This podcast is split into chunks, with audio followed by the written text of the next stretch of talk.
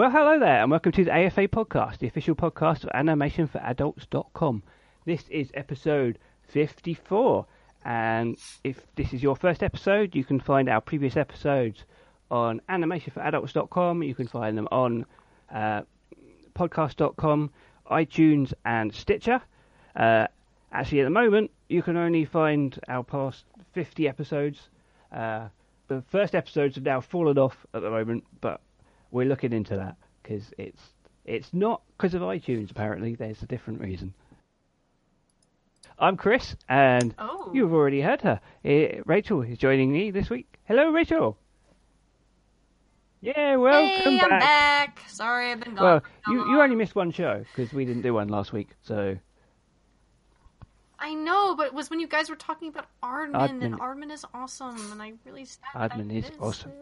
that was a very that was a very good show. Yes, it You should listen to it if you haven't listened to it, listeners. Um, and also and also Dan's here. Hi, Dan. How's it going? Hey, Boss. it's good, Awesome. cheers. And it's good. basically, because we didn't do a show last week, and because we've got several big things coming up in the near future that are going to mean some interesting conversations coming up, we are basically doing a bit of a catch up Oh, yes. general episode this week. So we're going to talk about some news that's been going on and also some stuff we've been watching, and we're going to leave it at that for this week. Um, but coming up this week, if you happen to be listening to this, basically as the episode comes out, is going to be the very first Animation Nights New York Best of Fest in New York. Strangely enough, uh, it includes in the title, and this is this is the festival organised by Yvonne, who is not here this week because she's Yep. very busy with the festival. Strangely enough. Um, She's getting everything ready so that everything runs smoothly, and all of you know the various guests, and we've got quite a few people going to be there. It's it's becoming quite the you know big you know big festival. So if you find yourself in the New York area, um, South South Street Seaport, uh, I would highly recommend going. There's are a lot of really cool events, which we've I know we've covered in previous podcast episodes before, but it's cannot stress that this is going to be and really this is going to be September 29th to 30th all day, and there is lots of exciting events, uh, and basically you will find out what all the um, the panels and stuff are if you read the post attached to this very podcast in the show notes and on the website.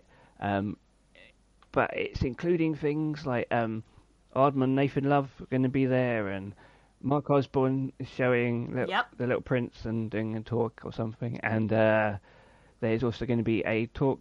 Um, isn't there a women? In, is there a women women in animation talk? Or am I making that up? Am I getting that confused? I know, no, I, I think there is there is actually that's going to be one of the uh, one of the panels that's going to be taking place at Best of Fest. I'm pretty sure. Yeah, there's Mark Osborne. Um, there's also going to be uh, voice acting, games, and animation panel, animation as outreach. Um, also a discussion uh, about uh, TAP, which uh, Yvonne has also brought up in pe- previous podcasts that she's involved in. Um, cartoons on film, animation reporting, um, storyboarding panel, and um, then from there, then the last night on the 30th, there's going to be the big uh, animation animated short screening with all the other uh, animated shorts from around the world that have uh, been through uh, Animation Nights New York, and then we're finally going to get a chance to uh, hear who which films have been picked by the judges and wins the contest. So, including also our own uh, special award, which will be included into the feature. So, and I will be there to present it. So, if you, like I said, you're going to be in the air, we'd love to see you. And there's hopefully going to be a live podcast recorded then as well. So Yes. Also, there's going to be that, and I'm also going to be part of that. But we'll just we'll see how we're still in the uh, development process and making sure that every you know we've got all, everything we need to make sure that's all set up. So, So fingers that crossed. might be the next episode you hear. I'm not sure. Uh, or it might. It depends It's how, very possible. how quickly we can get that organised and out and stuff. So yeah.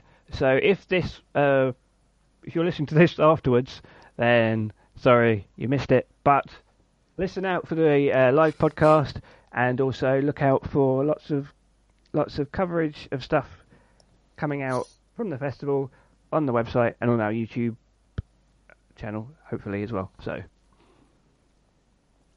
Yeah, they're, we're ho- we're hoping to get a lot of video coverage as well. So keep an eye out. okay, For, um, a- and also Cool. in the world of film of festivals. Uh, the Manchester Animation Festival is happening again this year in Manchester, England, and it took place for the first time last year, and it is was rather a success, and it is going to be back again November fifteenth to the seventeenth, twenty sixteen, at the venue called Home in Manchester, and this year they will be putting the the spotlight on Aardman and Peter Lord and David Sproxton, who are the original founders, will be there to celebrate the 40th anniversary. Apparently, though, they actually started in 1972, so it's actually kind of weird. I found this out from the from the Skwigly podcast, actually. So is that earlier or later Well, than 40 that years? would be earlier. Uh, yeah, because Right, it's, okay, it's yeah. 2016, so it would have been 40 years before that, wouldn't it? I don't, Chris. I don't do numbers, mate. I don't, I, I don't do numbers do really, that but stuff. I no, that. that's basic, really. Sorry. math was never my strongest Apparently- goal either. So Appar- we're all in this. Apparently, uh, That's what. That's what. Yeah. That's what. That's why I didn't say math. I said numbers. I mean, apparently, um, it was this.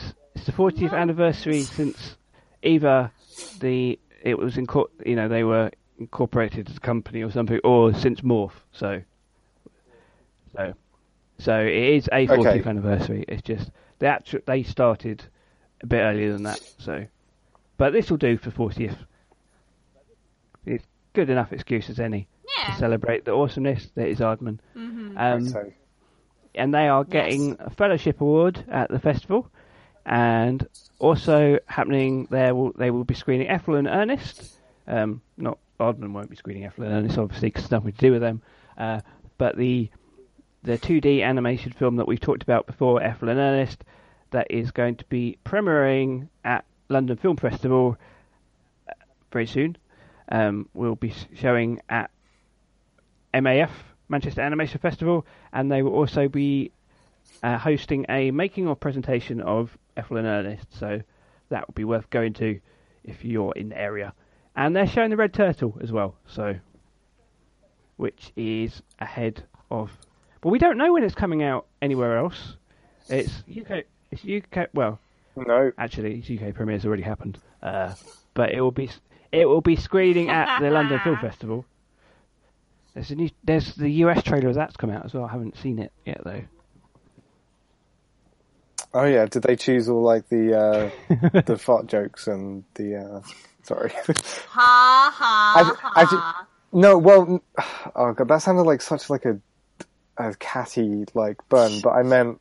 you meant you Yeah, meant. Let's move on. I'll take it. I'll take it. I will, I will take it in the name of my country. Uh, to, but you know, actually, you know, to be very fair, I guess like GKIDS are releasing it. Sony, Was it Sony? Sony, Sony, Sony Pictures Classic Yeah, Sony. are releasing it in the US. Oh, Sony Pictures Classics. Okay, yeah, they can maybe. Yeah, they they're funny guys. They they're the ones who who haven't properly given Satoshi Kon films a proper hmm release Boo. uh, to the point where like you can't get Blu-rays of. I think the only Blu-ray you can get is Yeah. like Paprika and Perfect Oh, well, Blue. Perfect Blue you can only get in in the UK because it's from uh, Anime Limited. Have got the UK rights. You can't even get Perfect Blue in Blu-ray in the US. So, Don't get it. um, and also screening at Manchester Animation Festival is Phantom Boy, which we have talked about on this here podcast, and we rather liked it. And the animation studio who produced it, who Foley Foley Image, Foley, Foley Image, or, or Folimage, Fo- Folimage. Folimage, Folimage. uh, will be hosting a masterclass at the festival, and jo- Joanna Quinn will be Cool. hosting a life drawing session, which is Well, that's unmissable. That's a reason to No, go. yeah. Like whatever you're doing. And so, yeah, lots of cool stuff happening at Manchester Animation Festival. Plus, obviously, they will also be screening uh, shorts in competition and giving out a award designed by Mackinnon and Saunders. So it's a cool B thing that they created. So that is happening this November. So if you are around, you should go there. it's it's a long way from me, unfortunately. Well, not as long as it is from you, obviously, but yeah. Yeah, I know. It's like it's like you mentioned the life drawing cla- the life drawing master class. I'm just like, oh man, that's something that I've always wanted to go and learn how to do, and it's just it's all it's. Like I'm from Joanna. Quinn as well. Like, oh, that's that's going to be so cool. I might I might make a trip out of that.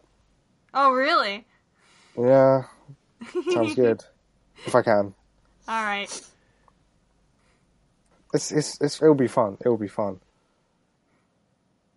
Anyway, so it's like Yes, it's like it festival is. season. It really is. And it really has is. Oh, you're gonna get mad FOMO. Fear That's of what the missing kids say, isn't yeah. it? The Um, kids. It is also yeah. it's just been the or the Ot- Ottawa Animation Festival as well. So they've they've given out all the awards, but we will cover that at a future time, I think, because I haven't written that up yet. Yeah. We're um, getting to it. that was it, festivals wise. I think. Is that's not enough for you? It, it should right. be. There's loads. It's like it's, it's like you, you you you sneeze and look to the look to the left. It's like oh, there's another festival going on. It's like oh, like the only they're just happening all right, right one after the other after the London other. Film Festival coming up and everything, and yeah. Um, so something else that has happened in the last week or so is that Milo Murphy's Law, the new series that's coming to Disney XD from the creators of Phineas and Ferb, who is Dan Povenmire and Jeff Swampy Marsh. What are the name? Uh, those are coming. That the first episode of that is going to be showing on Disney XD in the US in October the third, but you can watch it now because you can download it from the US iTunes store uh, for free, and it's the first the first episode, which is actually two sto- two di- separate stories. So it looks like it's 22 minute episodes, but I guess it's split into two 11 minute things. Which was that Phineas and Ferb was the same, I think, uh, or was it or was it just 11 minute episodes straight up? I don't know.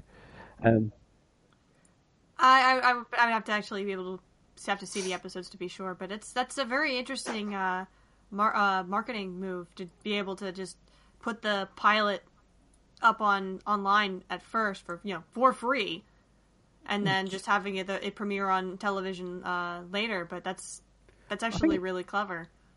It's I I see, I've seen that happen quite a lot. Um, shows?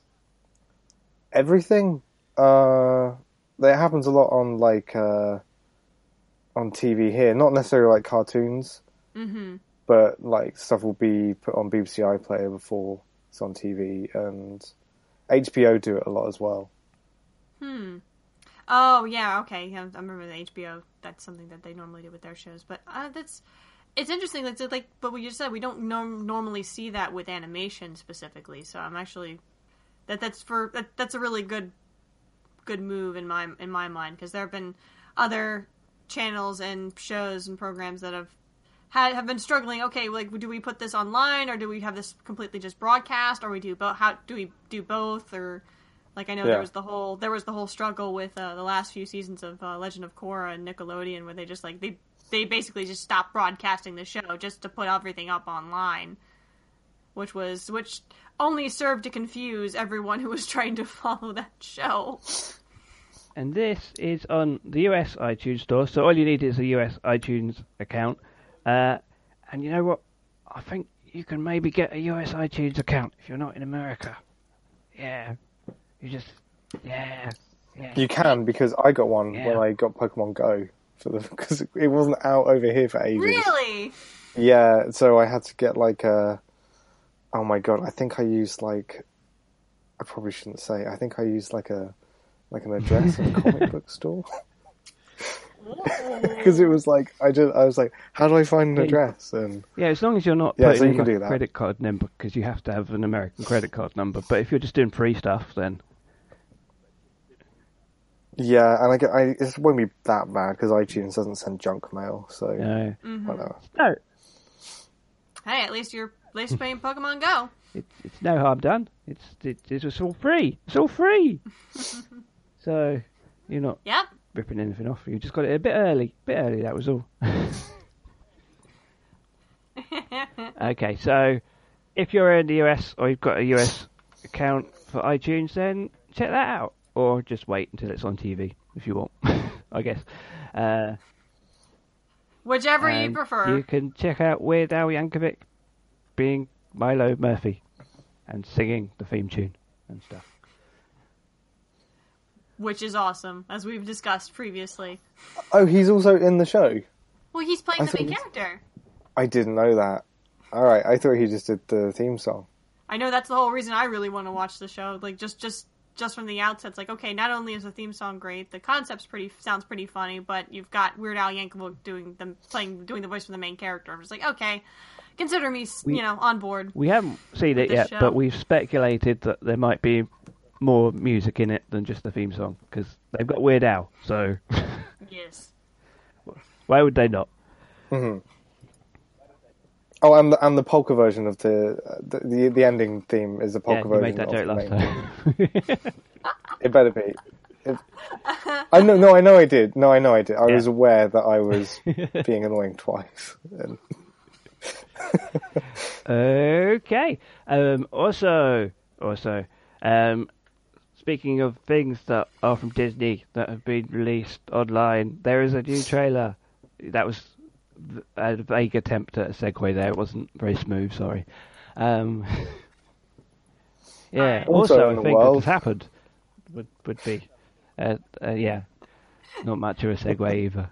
I'm I, I'm rusty, obviously. Sorry. It's a pretty, mm-hmm. it's a pretty reliable one as things go. That's what they do in the news, the actual news. They don't try and segue the news.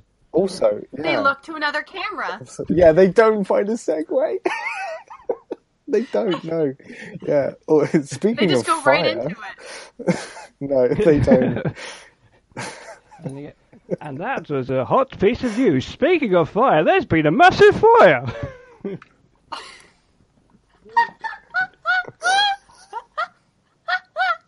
Oh, that's I can already see that going That very was dark. amazing. That was great. I love it.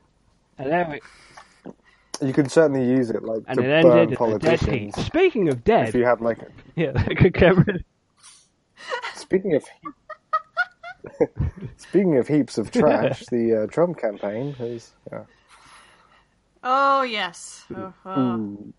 Oh, So no. I think you were saying, Chris, that A thing has happened. something's happened. Moana trailer. Disney. You, the first, first full length Moana trailer has come out, and it is good. it is very Because we've had teaser trailers, but this is a full length trailer, so two minutes long. You get lots of little bits from the movie. It looks very pretty, very very pretty, and the water and the the Pacific things all looks pretty. And there's also a fire thing, and there's all fire, and it looks cool. Looks like a lava monster of some kind. Looks is going to be our main antagonist of the film, and then uh, Moana is set off on her journey to find this demigod, the shapeshifter, uh, Well- played by The Rock. Going by like Pokemon logic, surely that's going to be no like fight for her because she controls the sea. well, Chan, well, I don't, I wouldn't say controls the sea. It seems like the the sea in this particular movie it seems to be like a a living entity of its own that just is one of her best friends. So Right. when you have the ocean, the freaking ocean in your corner to help you out, I yeah, I think that like you said, given Pokemon logic, Moana's going to come out on top. Pokemon logic, which which to be like clear is also logic, like actual real. Yes, indeed. Water versus fire, water is going to win. That's physics, isn't it? Or science, or something. Yeah. but it, it looks like a it really. I mean, it's directed by Ron Clements and John Musker, who are like responsible for like the first Disney Renaissance, as it's like called. Um, they made uh, Great Mouse Detective and Little Oh, Mermaid and seriously? Aladdin and uh, Hercules and Treasure Planet. what else? All of them. Treasure Planet and Princess and the Frog. So it, it and it does feel like one of those movies to me, like It an really old. does. Now that you mentioned all those movies, like now it, it's it's it's starting. Now I'm the the feeling that I get when I watch that trailer is starting to feel familiar. It's like now I know why. Yeah, yeah. Because they basically, I think, like you know, with something like Aladdin, that was really influential in how like modern like Disney movies were being made, and then as a as a result, you know, lots of other uh, studios sort of followed in that model.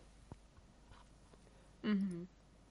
Uh, yeah, no, it looks it looks great. Yes. It looks funny. And uh, I didn't. Did you guys know that Maui is actually based on an actual like mythical figure in like I think I had the feeling I just couldn't. I'm not that familiar with the mythology, so I'm yeah. wasn't sure exactly who it was, but or if it was based on a you know a individual for the same name, or just it was just based on an entirely different entity. But I I, I get I, I had the inkling that it was based off something in actual mythology. I just wasn't like I said not not as familiar with it, so I wasn't exactly sure who or what.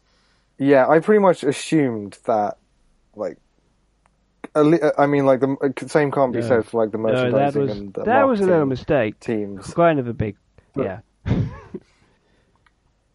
What, what kind of? Oh, the costume. Did you see gone. that? it's gone. Yeah, Yeah. it's gone. Oh, really? See, I mean, what what what I'm saying? Sorry, just to explain for anyone who doesn't know, they made a a a Maui uh, costume. A costume of the the demigod, and it involved basically, you know, like the skin. It was like a skin. He doesn't it really was- have much of a costume. Is the problem? He's got a grass skirt and tattoo. He doesn't. He's got Yeah. grass skirt and tats, but like the only way that they could make the tattoos work in a costume was let's make a weird skin suit, and obviously it was not, you know, racially or culturally the most sensitive No. thing they could have Yes. done. So people. Um, but what I'm what I'm saying is the movie studio, at least, I think they they do a lot of research and they do if they involve if they're making a movie which is you know about a particular culture, they'll go like full tilt into researching and trying to. I mean, sometimes you know it, it's it's um it's it's down to like your opinion whether they're successful with it, but um Well, I well think let's they just put in the contrast the fact that the basically the pretty much the entire cast apart from Alan Tudyk is actually from the Oceania region, w- compared to Kubo and the Two Strings, where they went, uh, everyone's Japanese. Who should we get? Matthew McConaughey and Charlize Theron, and the kid out of Game of Thrones he's Irish. Okay. Oh, okay. George Takei as well. Uh, so, Yeah. Oh god, that's that's true. I mean, I can only really. Yeah, you're right. There's no real excuse, but Mhm. the thing is, is, is Disney, so they could pretty much do anything and Yes. people would see it at this point. Mm. Not that there's been any like dip in quality in the films they're making, but Yeah. they Um, uh, they're they're less dependent on names. I think as a pool. Rock's quite famous. Mm-hmm. Yes, yes, he is. They are pushing him That's quite. true. It That's, is. Yes. It is kind of being pushed as you know, Dwayne Johnson's new film. As- I mean, I can't. I, I don't know anyone who doesn't like The Rock. If you don't like The Rock, there's something wrong with you. Someone on the new Fast and Furious Uh, film, apparently. Oh yeah, I want it. No It's one Jason knows. Statham, one isn't knows. it? It's I just wanted to make a quick mention since um, we were talking about you know the kind of research that you know the Disney animated team would be you know normally puts into you know films that are based off fairy tales or you know set in a particular region where a fa- fairy tale is uh, set and um, there is a podcast that I have been listening to rather regularly um, called Disney Story Origins. I would like to give a chance to plug that because it's actually a very uh, interesting little program where they not only read the um, you know the actual events of the what happens in the Disney movie, like most like with including a bunch of audio clips from the film and so on and so forth, and dictation of the film itself, but also read alongside it is the what you know what if it's like say Tangled, um, he reads the uh, story, the actual story of Rapunzel or the the various iterations of said fairy tale and it's amazing to spe- to hear, especially when you get to listen to the original telling of the fairy tale, like what kind of elements they took out from the original story, and you know left that in the film, what they took out, and it's, it's just a, it's a really good. If you're a big Disney fan and like the the fairy tale stories associated with it, I would highly recommend that podcast. yeah. That's really cool. That's cool. Yeah, because um, Frozen has a really interesting story. I think like Yeah, in the based on the. Snow Queen. yeah, And if you listen, because it was um yeah, I think it was one of the first episodes he actually did was talking about uh Frozen and it's uh like you said the development process of that film and then reading alongside with it the actual story of the Snow Queen and in all honesty, after listening to that podcast, you know, I'm hap- I'm happy with what we got for Frozen. At the same time, it's just like I would have loved to see like an animated uh series or like you know series of shorts that were based on the actual you know literal tale of the Snow Queen. Mm, there are lots. It's really cute. hmm There are lots and lots. Um, there's a Russian film from like the '60s or the '50s. Hmm. Um, that's meant to be very good. Okay. I'll Well, there's some sort of cheap knockoff one on on on Netflix as well. That's obviously trying to cash in on Frozen. Good. I think that might be Russian as well, Ah. from what I heard. Called like there's it's probably called the Snow Queen. Strangely enough. Uh, yeah, so Moana coming out. Well, November in Yep. America, December in the UK. So not too. That's I'm happy with that because usually that's usually the the um, Thanksgiving movies in America, February. the Disney ones are yeah. like February. So Yeah. we're getting we're getting both Disney films in one year. Woo! Didn't have to wait an extra year for any of them. Uh, Yay. so that looks good. Oh, and you get to see the um, little pirate things as well. I can't. The little coconut wear, shell wearing pirates. Oh yeah, the they Yeah. The yes evil the uh, coconut things or coconut creatures. Mm-hmm. They were those those are funny.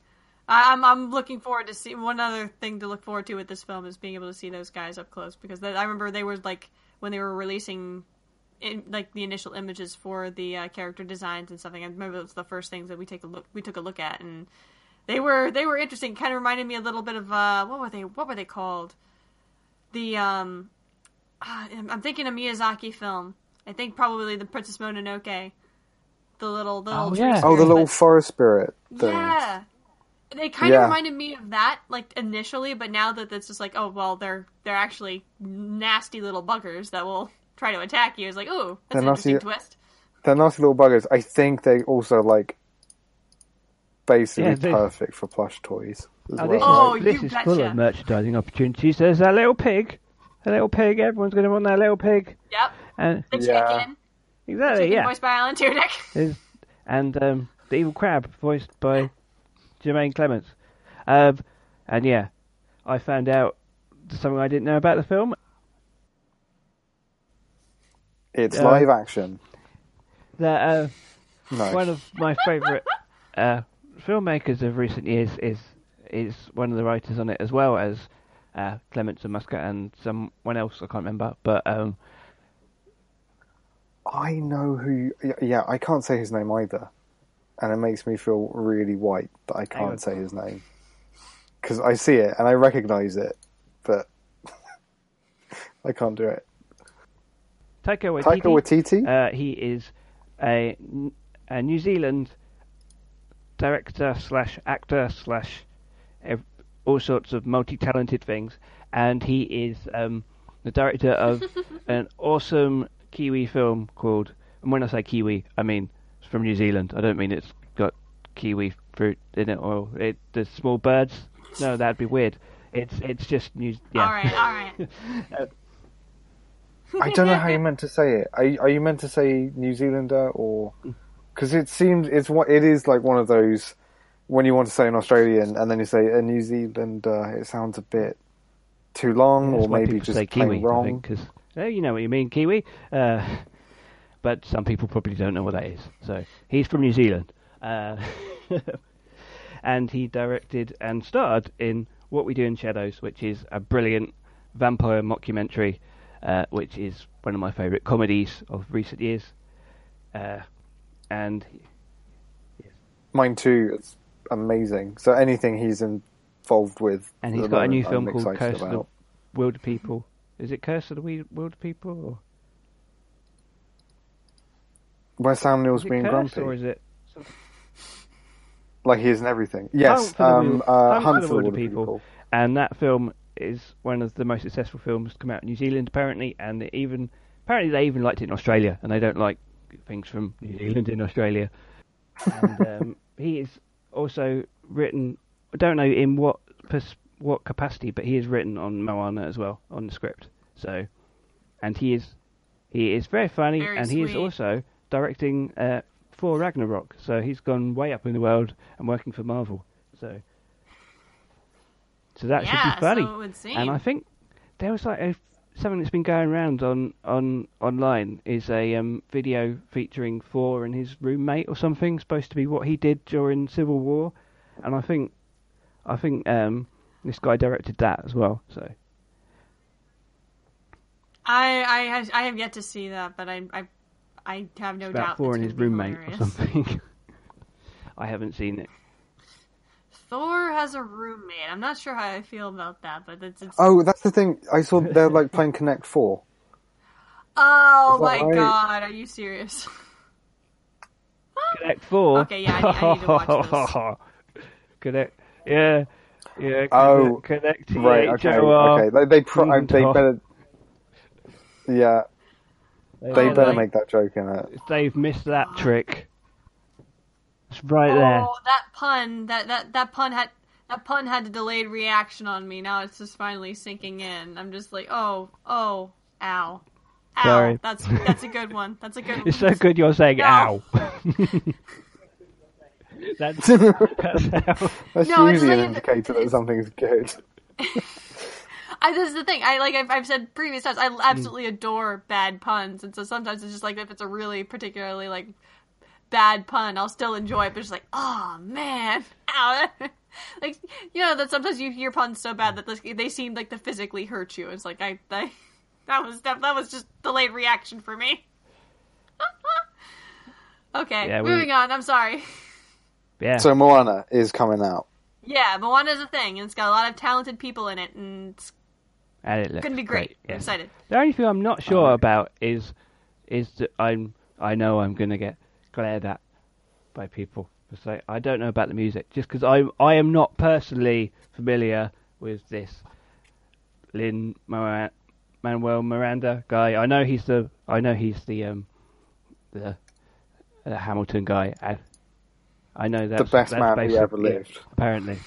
Apparently, yeah. No, I'm I'm pretty much on the same side of the fence because I started trying to listen to hmm Hamilton, and because I don't have like a high school level like knowledge of American history, I hadn't a bloody clue what was going on, and I didn't understand that he wasn't like that he was Hamilton was actually white, and it just could like uh, historically, and that confused the the bejesus out of me, and yeah, I know. He's um Yeah, he's let's not turn this into Manuel. No, we're not. We're not trash talking him. We're just saying we are not familiar with him ourselves, and It's it's one basically it's one of those things where like you feel like not being as massively into it as everyone else is as good saying as this is the worst thing ever. uh,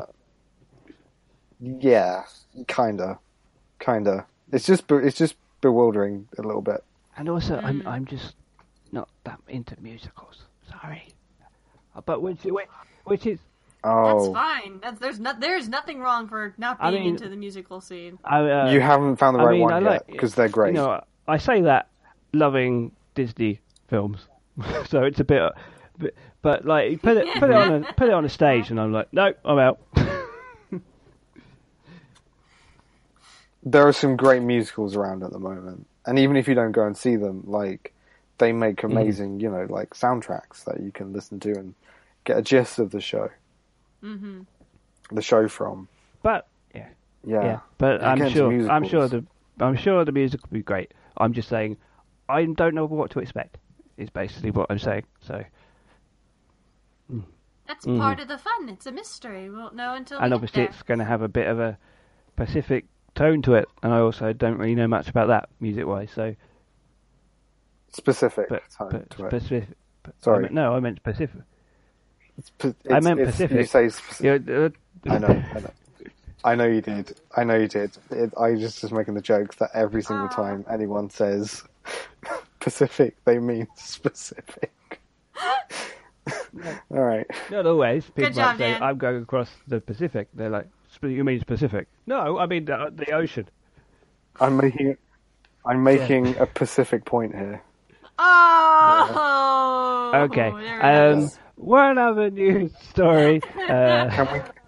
that I thought we should mention that's just come out this very day on which we are recording, and that is that there is going to be a second series of One Punch Man, the hit anime series, about a man who punches stuff. I think. I don't know. I haven't really watched it to be honest.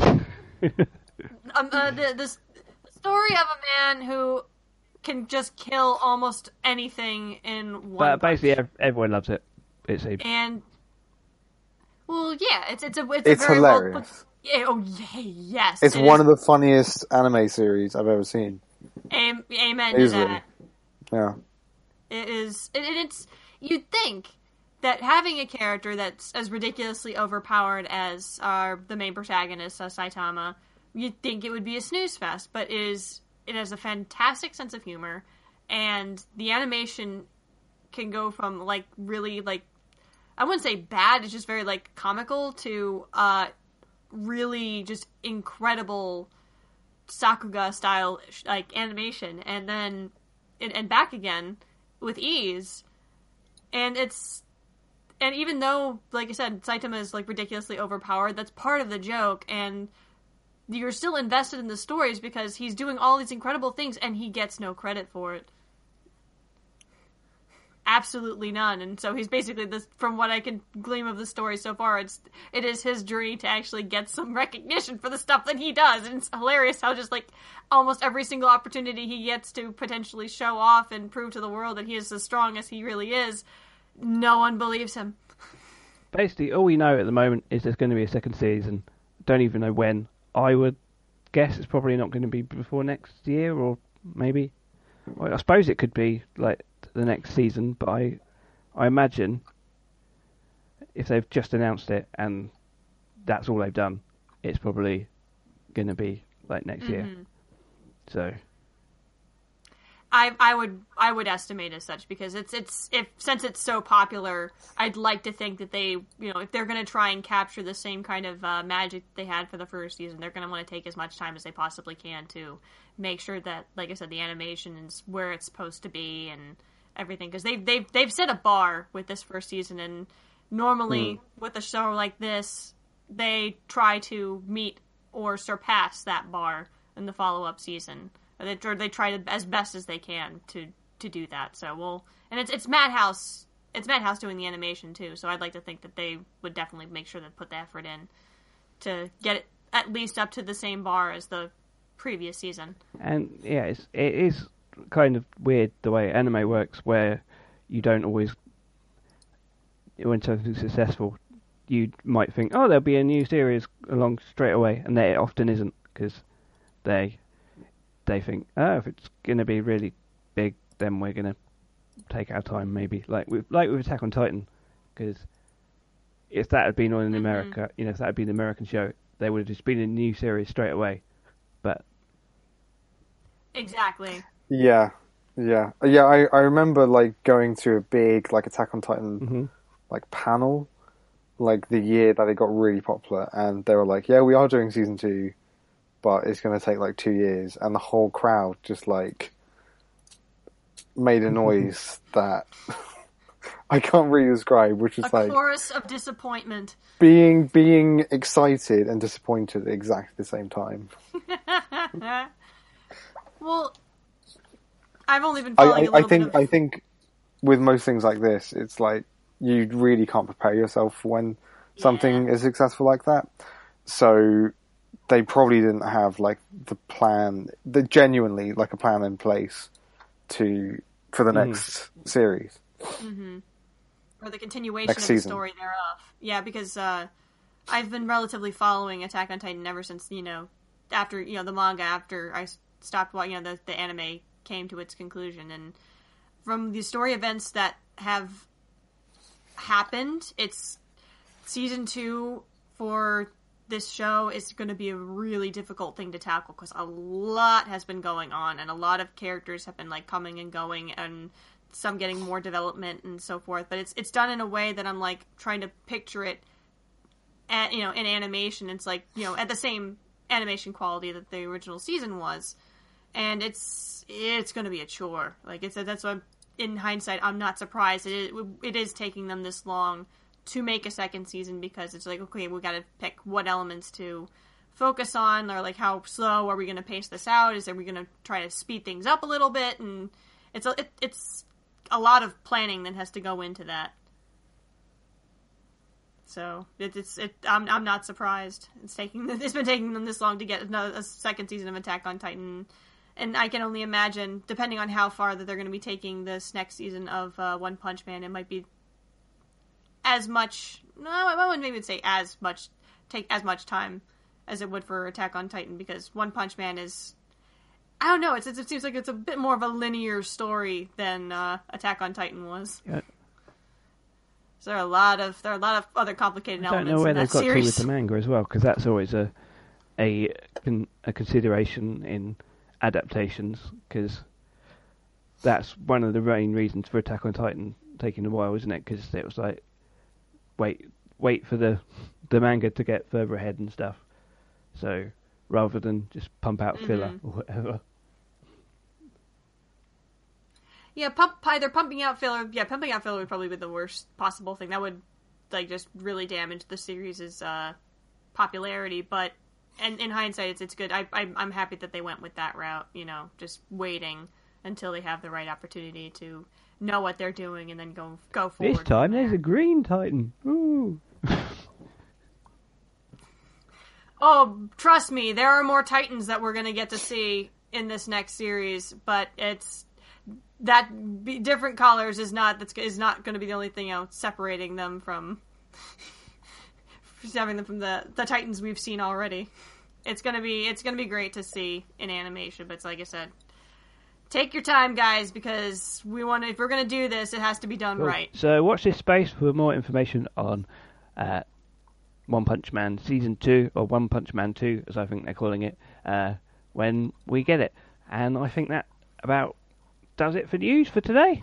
So it is guess so. time to talk a bit about some stuff that we've been watching. Uh, I guess I could go first. Um, and I've Yeah, sure. watched a few different things. Uh, one thing I watched uh, to review for the magazine uh, was a series called When Supernatural Battles Become Commonplace, which is a, a lovely, lovely title. Just- Uh, I want to watch that just from the title. hey, Same. hey, Rachel, was that in, in the quiz that we did? I don't know. I don't recall. I feel I feel like I would have remembered it if you had if you had mentioned it in our little uh, anime title quiz that you you gave me a while back, and I just ah, it's. I, Oh, I- is I is that I- I- mentioned what's the quiz? Is oh, it like that's right. We haven't which put one Dan to through re- the is quiz it- yet. is it like three fake titles and then one real one? yeah, and something like that. I, was- I was listing titles Months. that were either real or Okay. completely made up. It was fun. I had a lot of fun doing that. Yeah. We should do it again Uh, sometime. Make Dan make Dan do it next time because. See how well he does. I was I, I was actually surprised with how well. well I did. Um, yeah, so this is a a series actually that I didn't know, but when going into it, but it was actually made by Trigger in 2014. Um, but it is not like other Trigger shows, really. Um, it is, as you might imagine, there is a bunch of teenagers with superpowers, but it is based around a literary club in a high school, and they all develop superpowers out of nowhere. And you might think from the title that supernatural battles play a big part in this series. Uh, not really. Uh, so the title is a bit inaccurate. So they're not really commonplace. No, it's it's actually actually inaccurate title because they're not that commonplace. There's like maybe three or four in twelve episodes. There's like one one quite early on, and then they sort of have some at the end. but most of the time, it's like, oh, does the main character like the girl with the red hair or the brown hair best? and it's like, Cool. Who's exactly the same no, character design? so they do actually brown look different, and they, they look, you know, they look all right. Okay. Um, okay. but it's you might expect more from a trigger show. Uh, it's you know it's it's it's fine. It's just it's fairly standard sort of rom commy hijinks. Oh, let's go to a festival. Oh, let's go to the beach, etc. Um, and uh, who does he like best? Oh, I don't know. What about superpowers? Never mind, eh? but it has. It has like, has come some on, guys. it has some interesting ideas. Like in. he's, they've all got different superpowers, and the main guy's superpower is basically useless. Uh, he's he's got a, he's got a flame that comes out of his hand, and you might think that's useful, but it isn't because it can't burn anything or anything. It's just for for display. Uh, what? but other people have other people have more useful That's funny. um, useful powers. Like one person can reset things to how they were. One person can control time, things like that. And and Oh, yeah, they don't really use those uh, very much because it's mainly sort of sitcom-y stuff. And then, um, but there's like one episode where you sort of you think, oh, there's more of a story coming in. There are other people with superpowers, and you find out why the superpowers exist. And I'm I'm just going to give it away because it's it's kind of cool. Um, basically, it, it's fairies. Fairies ahead. have been given human superpowers and what and made them fight each other for fun because they just want to watch it. Oh my and it's like, goodness. yeah, yeah, this is where it's going. This is where it's going. And then they just go, no, no, back to the romance. and it's like, what? There's a really cool idea Ah. there. Do that really cool idea. so That's that's oh man, it's like that's a So what yeah, a tease. Tease, It, tease, lo- it tease. it it seems to be the sort of thing where it's like you said it was based on a light novel series. Yeah, so that's Mhm. basically like soap opera fare, right? So Can- it can seems be. right, but yeah, it looks like it's going for the audience who really does care if he chooses to go Mhm. with the blonde hair or the dark Um, hair. and bas- basically, Shame. uh, uh, the it's yeah hasn't got too many triggery sort of touches. They're sort of like little bits of visuals where you go, oh, actually, I can see that's trigger because there are like little things that look a bit like some of the effects you get in Kill la Kill or whatever. And also the um, Mhm. Infer- the main character from Inferno Cop has a cameo in the opening titles for no apparent reason, and there is there's also one bit where a character from Kill la Kill just goes in the background, and that's about it. But, Oh but yeah, god. it's, it's it like I said, it's it, you know it's cute and nice enough and everything. It's just I wanted them to do the supernatural stuff because when they did the battles, they were cool, and they got the whole idea of the fairies messing around, and that's fun. Why not? Yeah, that that that sounds like something that I, it makes sense. Like why Trig- Trigger would would try and adapt this this particular story, but then it's just like they maybe just didn't have enough to work with. I guess if it was like like Dan said, pick the and then the they sort of the bring back the supernatural thing right at the end to give it a bit of drama, and that basically means that they don't really resolve either of them because they go, oh right, let's just, let's Oh do the big battle rather than Oh. decide. I hate it when a show does So that, yeah. especially but I'm I'm really intrigued because uh, I because I wasn't able to get the review discs in time, uh, so I watched it on Crunchyroll, and there is so much around in like dialogue revolving around like the way things are read and stuff, like kanji and everything. There's like saying, "Oh, this is read. This can be read in this way or that way," and I I just wonder how that's going to Mhm, yeah. translate into the dub version because Sentai did a dub of it. Um, so the the DVD version, Oh yeah, the, that's gonna be the home version's going to have a dub on it, and I'm like, oh, I wonder how they will deal with that. So I'm intrigued by that. yeah, sure. See how see So, how it yeah, goes. That that that is an, a slightly unusual show.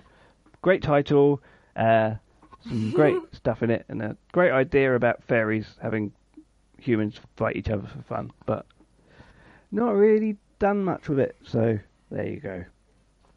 Also, yeah.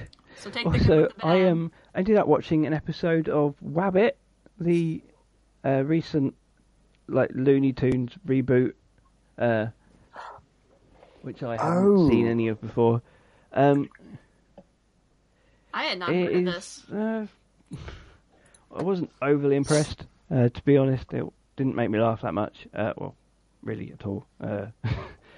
And I, I kind of found the. I thought Uh oh. I thought Bug sounded wrong. I know it's not going to be Mel Blanc, but still. Mm-hmm. The other thing was, Mhm. like, in one story, there was this little squirrel character who was basically the exact same character as the little squirrel in Emperor's New Groove. Uh, who, have you seen that? The little squirrel, and he No, I remember when the the, the big the big henchman Yeah. guy is talking with the squirrel. Yeah. exactly same like design and character and everything as in Emperor's New Groove. And there was also there was also these ninja Huh. characters who are basically the heads from Spirited Away, the bouncy heads, but um, but Oh what? yeah, The but oi, they oi, had oi them in guys. ninja outfits and they were ninjas and they were oi. bouncing around and going like making more ninja noises and it's like you're Oh. just ripping things off Yeah, that's like what? and you're the going to rip things heck? off. You're going And to it's rip not off even- Disney and Miyazaki. I mean, no one will notice that. Well, no, and also, I mean, if, if you're gonna make a if if you're doing it Hmm. for the sake of a parody, it's got to make sense. But I mean, That's true. Yeah, yeah. That's. I mean, that's that's true because to be fair, I mean the Looney Tunes cartoons Mhm. they were always quite contemporary. yeah, They had they had lots of pop culture references, but they knew their But I references. also feel like no one would really, you know, not many people would spot that reference or whatever or see it as a reference. that's what I mean. Like, with, like Yeah, Beavis and so- so- just like that's. I mean, people who've seen the movie might make the connection, but So it's just a badly it, it, stolen it was idea. vaguely amusing idea of having ninjas as That's being sad. bouncing heads, and then then they um occasionally sort of come together and make a big ninja. But still, it I wasn't overly impressed. I've only Hmm. watched one episode, which is like two two separate stories, like you know, two shorts basically. Um, and I know you watched this as well, Dan. I watched the first couple of episodes of South Park because the s- season twenty has just started airing. Is it twenty? Oh, that's so cool. It's Yeah. back. It's back. So, what what do you It's back. what, what boys do you are back think? in town. I think. I mean, the first episode just floored me. I couldn't believe how funny it was and how they just. So it, basically, what I thought they were going to do was kind of happened where the the way th- like the last season was really different to how it usually goes. It was Mhm. pretty much one story, and they have continued uh, the setup from how things Yeah. were at the end of last season. Pretty much just continuing the story. Um, so, like Mr. Garrison and and Ka- Caitlyn Jenner are on a campaign together. Um, and Well, who's their opponent It's basically Hillary in Clinton. this world? It is, I know it's basically Hillary, Clinton, but it's actually Hillary, just Clinton, say- Hillary They just say a turd sandwich. I can't remember. That's all they say. A turd sandwich. yeah, a turd sandwich. Um, yeah, no, it's great. And, like, the, the thing is, I mean, the thing that you hope that South Park do is kind of, uh, what, you know, comment on and kind of try to reflect back current events to you in a way that makes you first like laugh, but then think.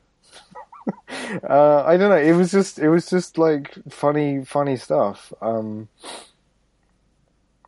uh, they're kind of focusing around Yes. the idea of like the internet Trolling. again, and Yes. like internet culture and trolling culture and um, stuff like that.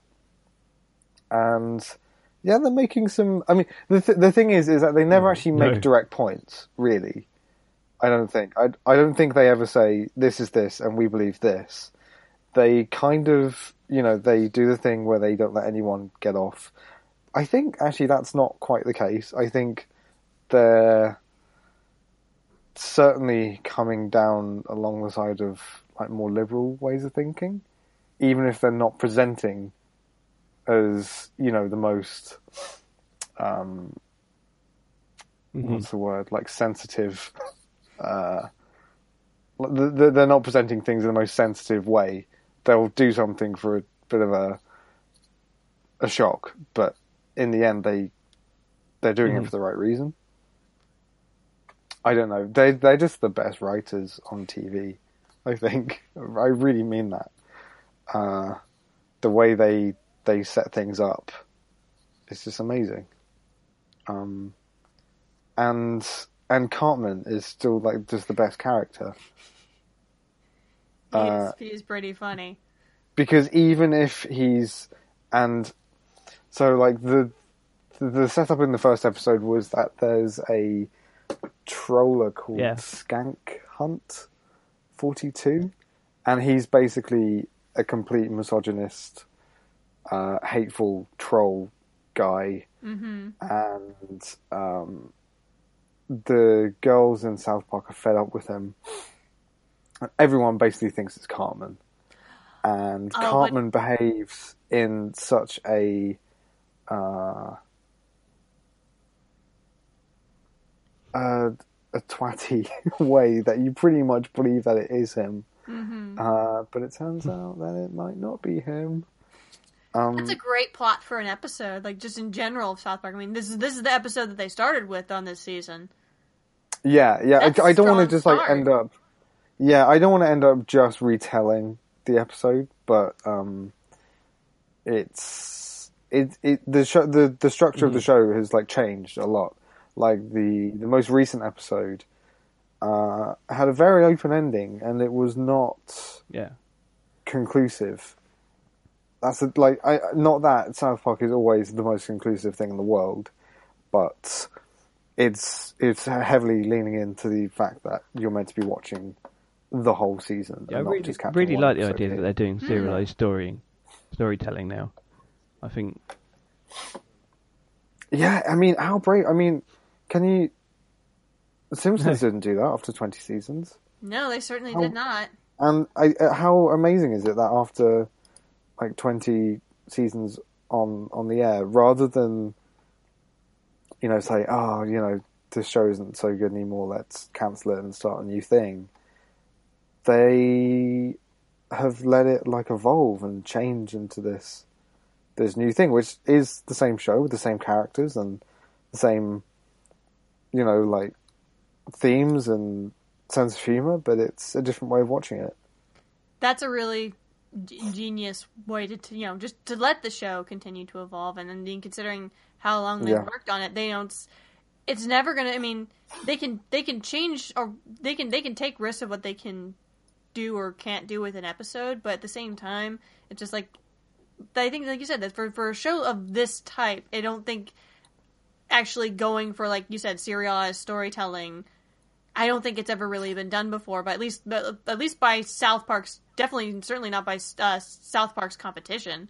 Like you said, just be the Yeah. Simpsons and Family Guy certainly never did anything like that. I mean, you would have certain episodes where it'd be like it would lead from one episode into another, but then after like a couple, a handful of episodes, it would go back to the status quo. hmm But Yeah, and I, I, think also the benefit that they have is they make the shows as they are being aired. hmm So they have the added benefit of um, people will be tuning in because they will be, uh, what's the word, relevant. You know, they'll Exactly. be topical.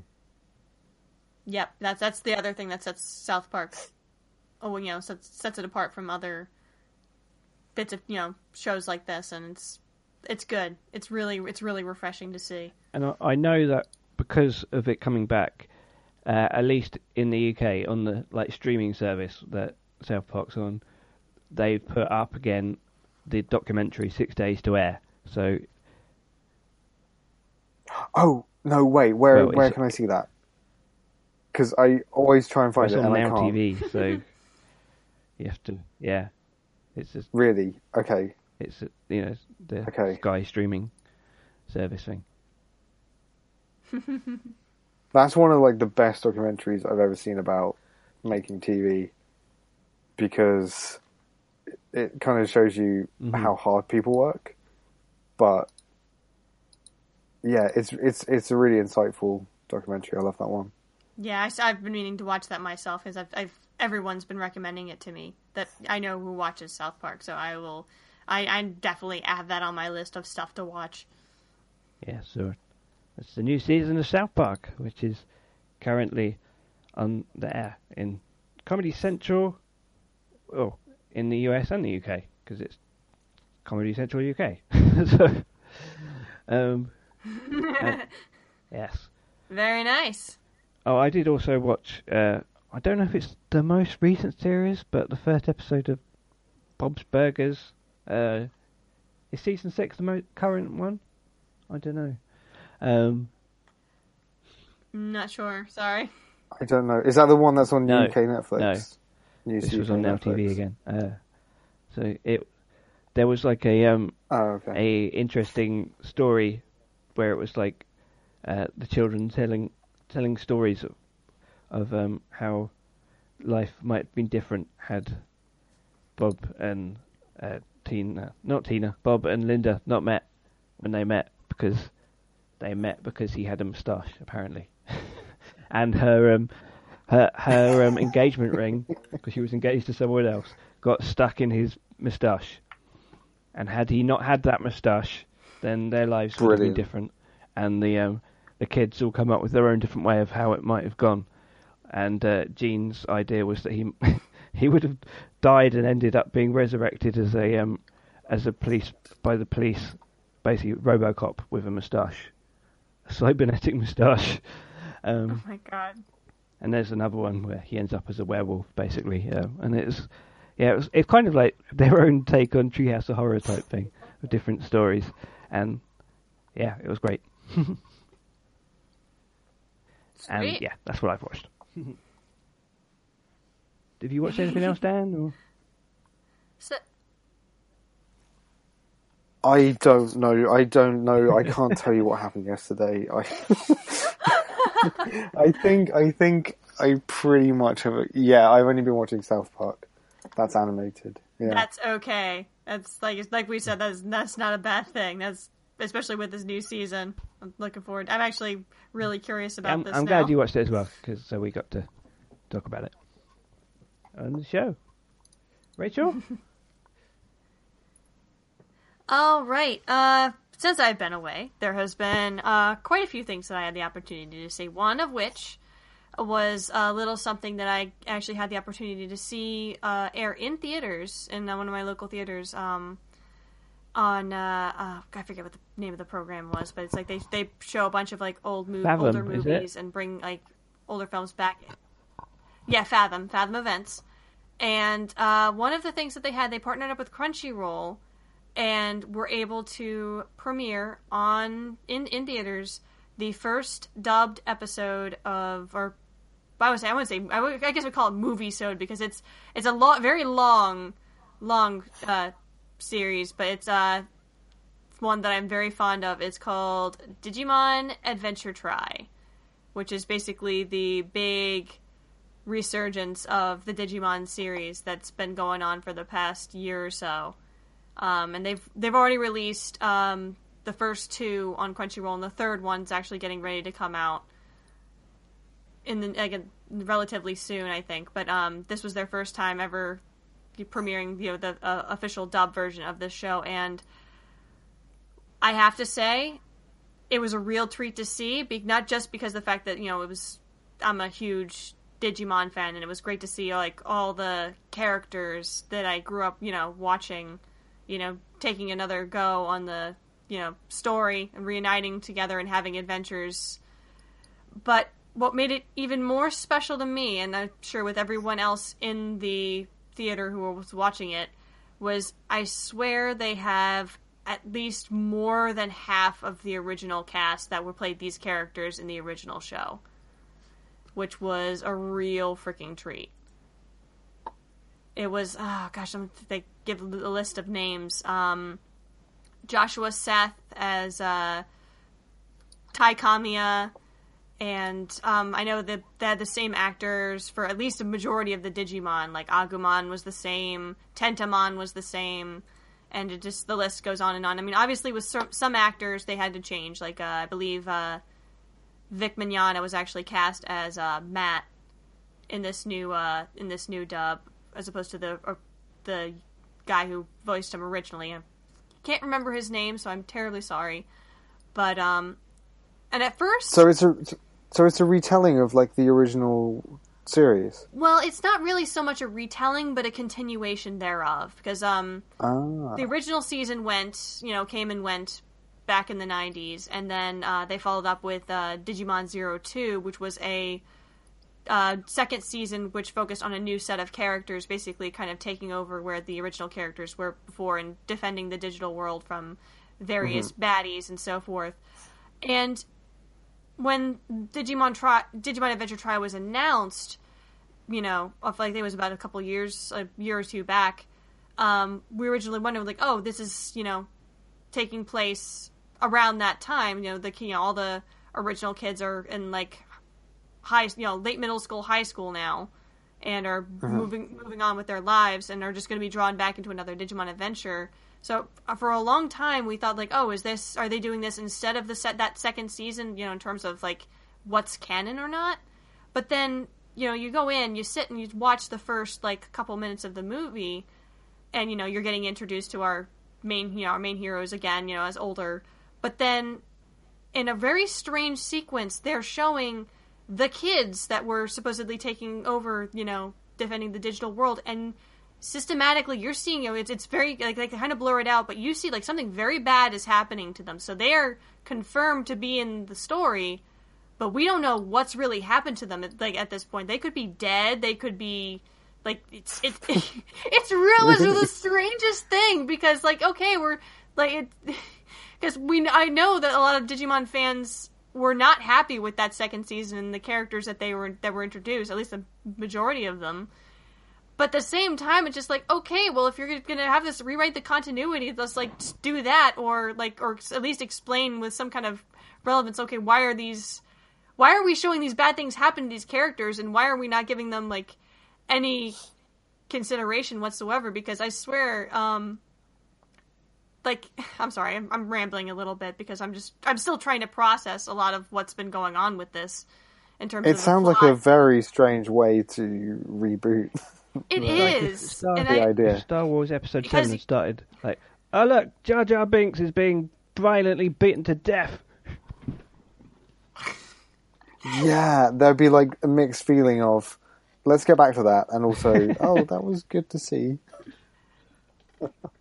Well, it's Yeah. also trying to figure out like exactly where in the um that second season timeline this is taking place because by the end of that season something had happened I like I've, it's been so long since I've seen the show so I apologize if I'm not getting this like 100% correct but um there was like some kind of merging between or an open passageway between the digital and real world and so almost every single you know person got their own digimon and you know certain characters like it's like oh be the ambassadors ambassadors to the digital world and yada yada so it's like it's de- this definitely is taking place before that so it's just like it's it's really hard to pin down when exactly this is happening but at the Is, same oh, is it like set in the nineties as well?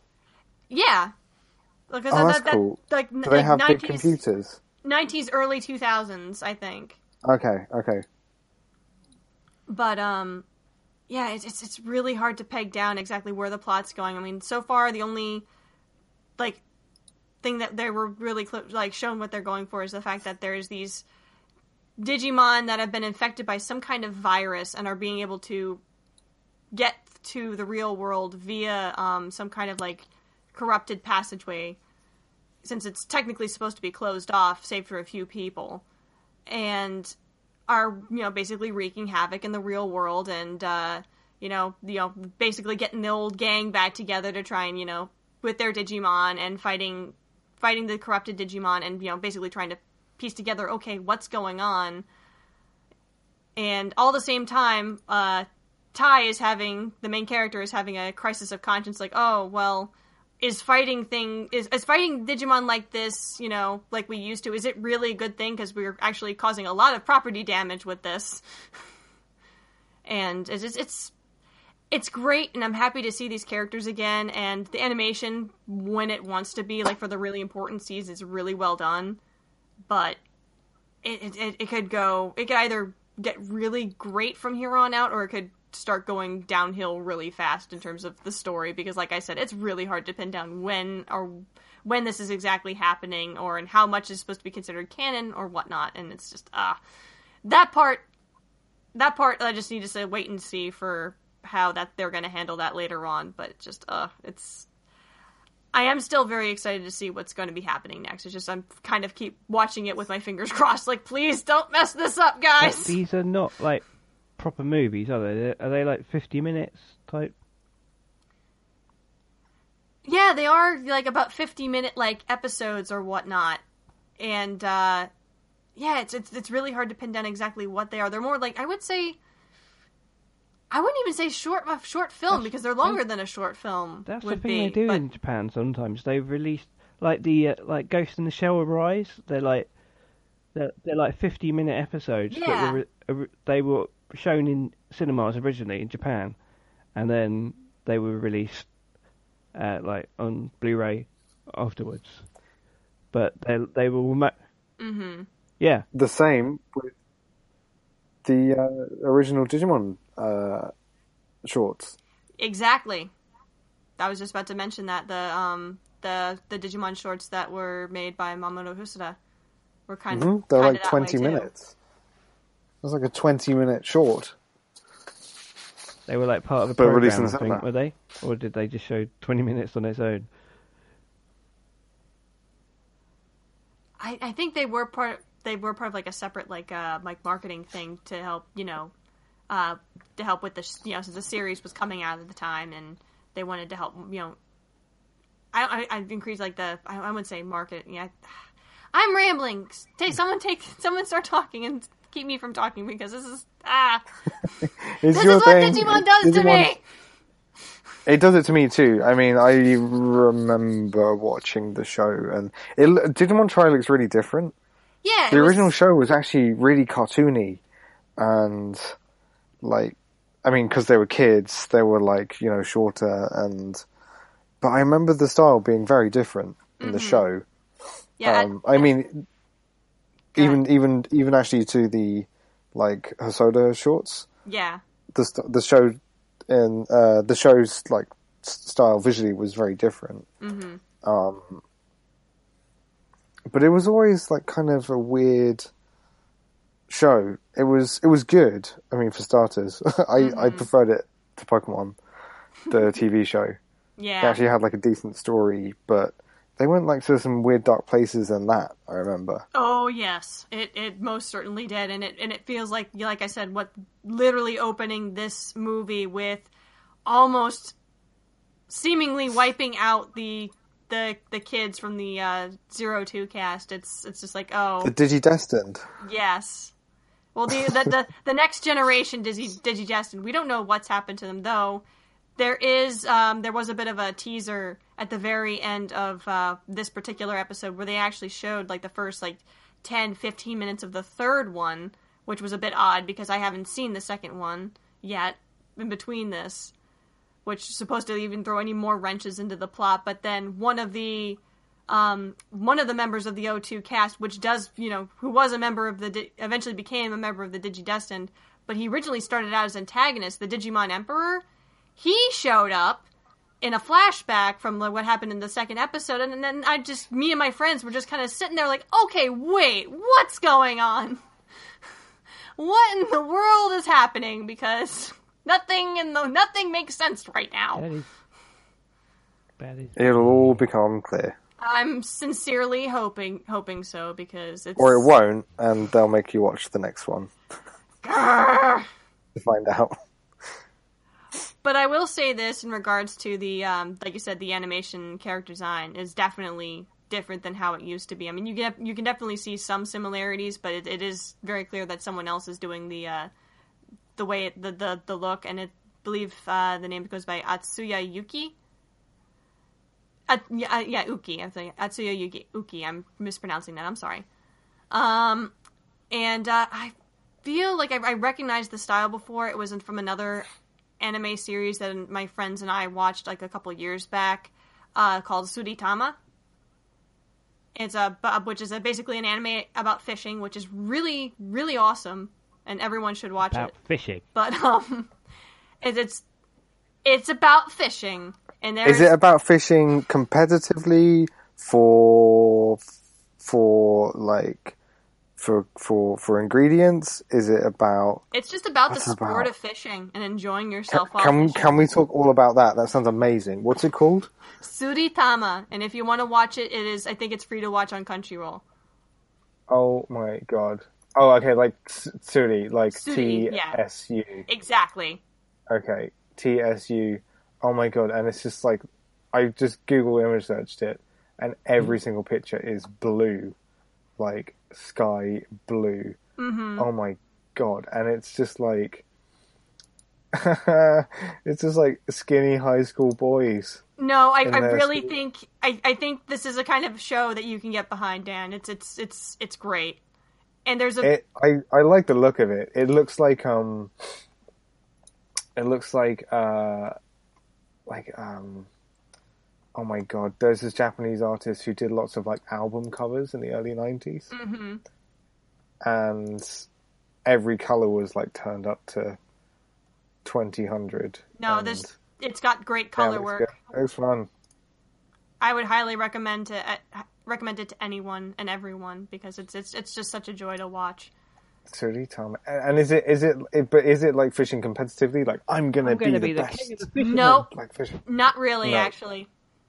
No, it's it's Going to catch it's a them lot more All a fish. I- I'm gonna I'm gonna say this right now. It's surprisingly it's surprisingly down to earth in terms of portraying fishing, but it's got aliens in it. Oh, actually, I think I've heard. My dog's excited about that. Yeah, it's it's the more I talk about it and try to like sell the show, like more weird it's going to sound, but the weirdness is part of what makes it so endearing to me. I love the look of it. I'm glad that it came Mm-hmm. up. I'm going to check that out. Yeah, and like I said, the, the, I'm not entirely sure if it's the same person, but I'm I'm watching Digimon Adventure Tri. It, it feels like the same person was involved in yeah, that. it's got that same kind of like postcardy kind of feel going on where it's like everything's amazing and great the whole time and it's always sunny. But yeah, Digimon Adventure Tried. Not entirely sure what's going on with that in terms of plot necessarily, but like I said, it was really wonderful to see these characters again. Animation, like I said, where it really mattered, uh, was really great to see, and um, ah, just to hear the voices that I grew up listening to watching this show, like having being able to hear almost all of them come back and do the roles that they were originally cast to do was just a astounding treat. And whoever was responsible for getting getting literally getting the back the band back together i i tip my hat to whoever that is because that was that made the experience all the more Ah, nostalgic was for me. A big warm nostalgia fest for you. Oh not just me but everyone i'm sure everyone else in that theater was just we're, we were all feeling That's the just warm and fuzzies That's just remi- watching this yeah, that's just Chomping reminded me of what my favourite favourite thing from those South Park episodes was the member berries. There's um, there's there's this weird thing in it, um, because J.J. Abrams gets hired to reboot the national anthem because to, to no one's standing up for No one's standing up So- for it. they want to get him to reboot it in a way that reminds everybody of the old way, and then they start talking about member berries, and there's these, and there's they're like they're like fruit things. They're talking grapes. Talking grapes. They're, Yeah, they're, they're like, they're- oh, they're like remember Muppet this? grapes. Remember, remember Ghostbusters? And just the way they talk is, so, yeah, it's so funny. Just the way they talk. And they But start saying all then the they things. start, but then they Oh, start remember when- remembering. Remember when marriage was between a man and a woman? Oh, Yeah. remember that? Oh, remember.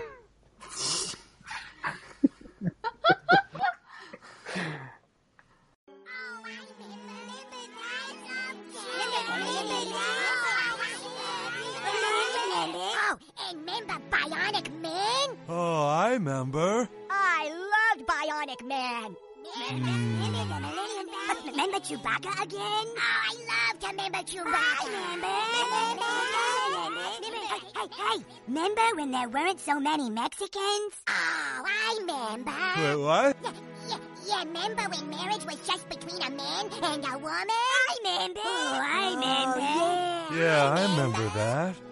Wait, Remember feeling safe? Remember no I said? Remember Reagan? Oh, I remember. Oh, remember. Oh, remember.